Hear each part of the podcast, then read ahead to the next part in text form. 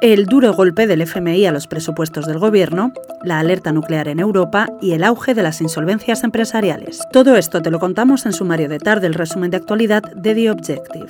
Soy Cecilia de la Serna y hoy es martes 11 de octubre de 2022.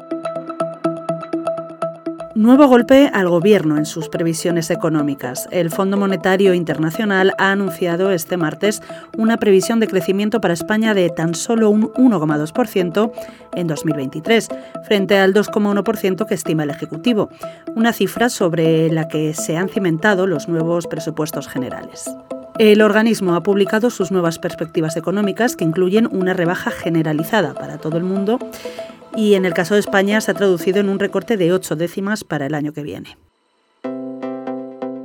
En internacional, volvemos a Ucrania. Después de unos días en los que en la guerra se percibe una escalada, con la voladura por parte de Ucrania del puente que une la península de Crimea con Rusia, y con la respuesta de estos bombardeando las principales ciudades del país, la OTAN ha anunciado este martes que la semana que viene comenzará su ejercicio anual de disuasión nuclear, según ha informado el secretario general Jens Stoltenberg. Las maniobras se producen en un momento en el que el mundo se ve alertado por la amenaza atómica por primera vez desde la Guerra Fría.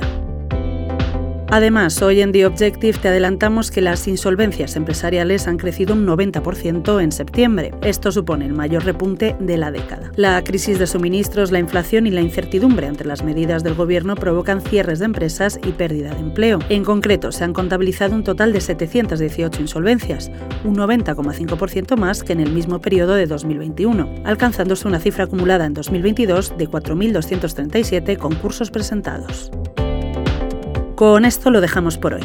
Lee estas y otras muchas noticias en abierto en theobjective.com. Mañana es festivo, así que con este podcast volvemos el jueves. Pero puedes seguir puntualmente informado en nuestra página web. Hasta el jueves.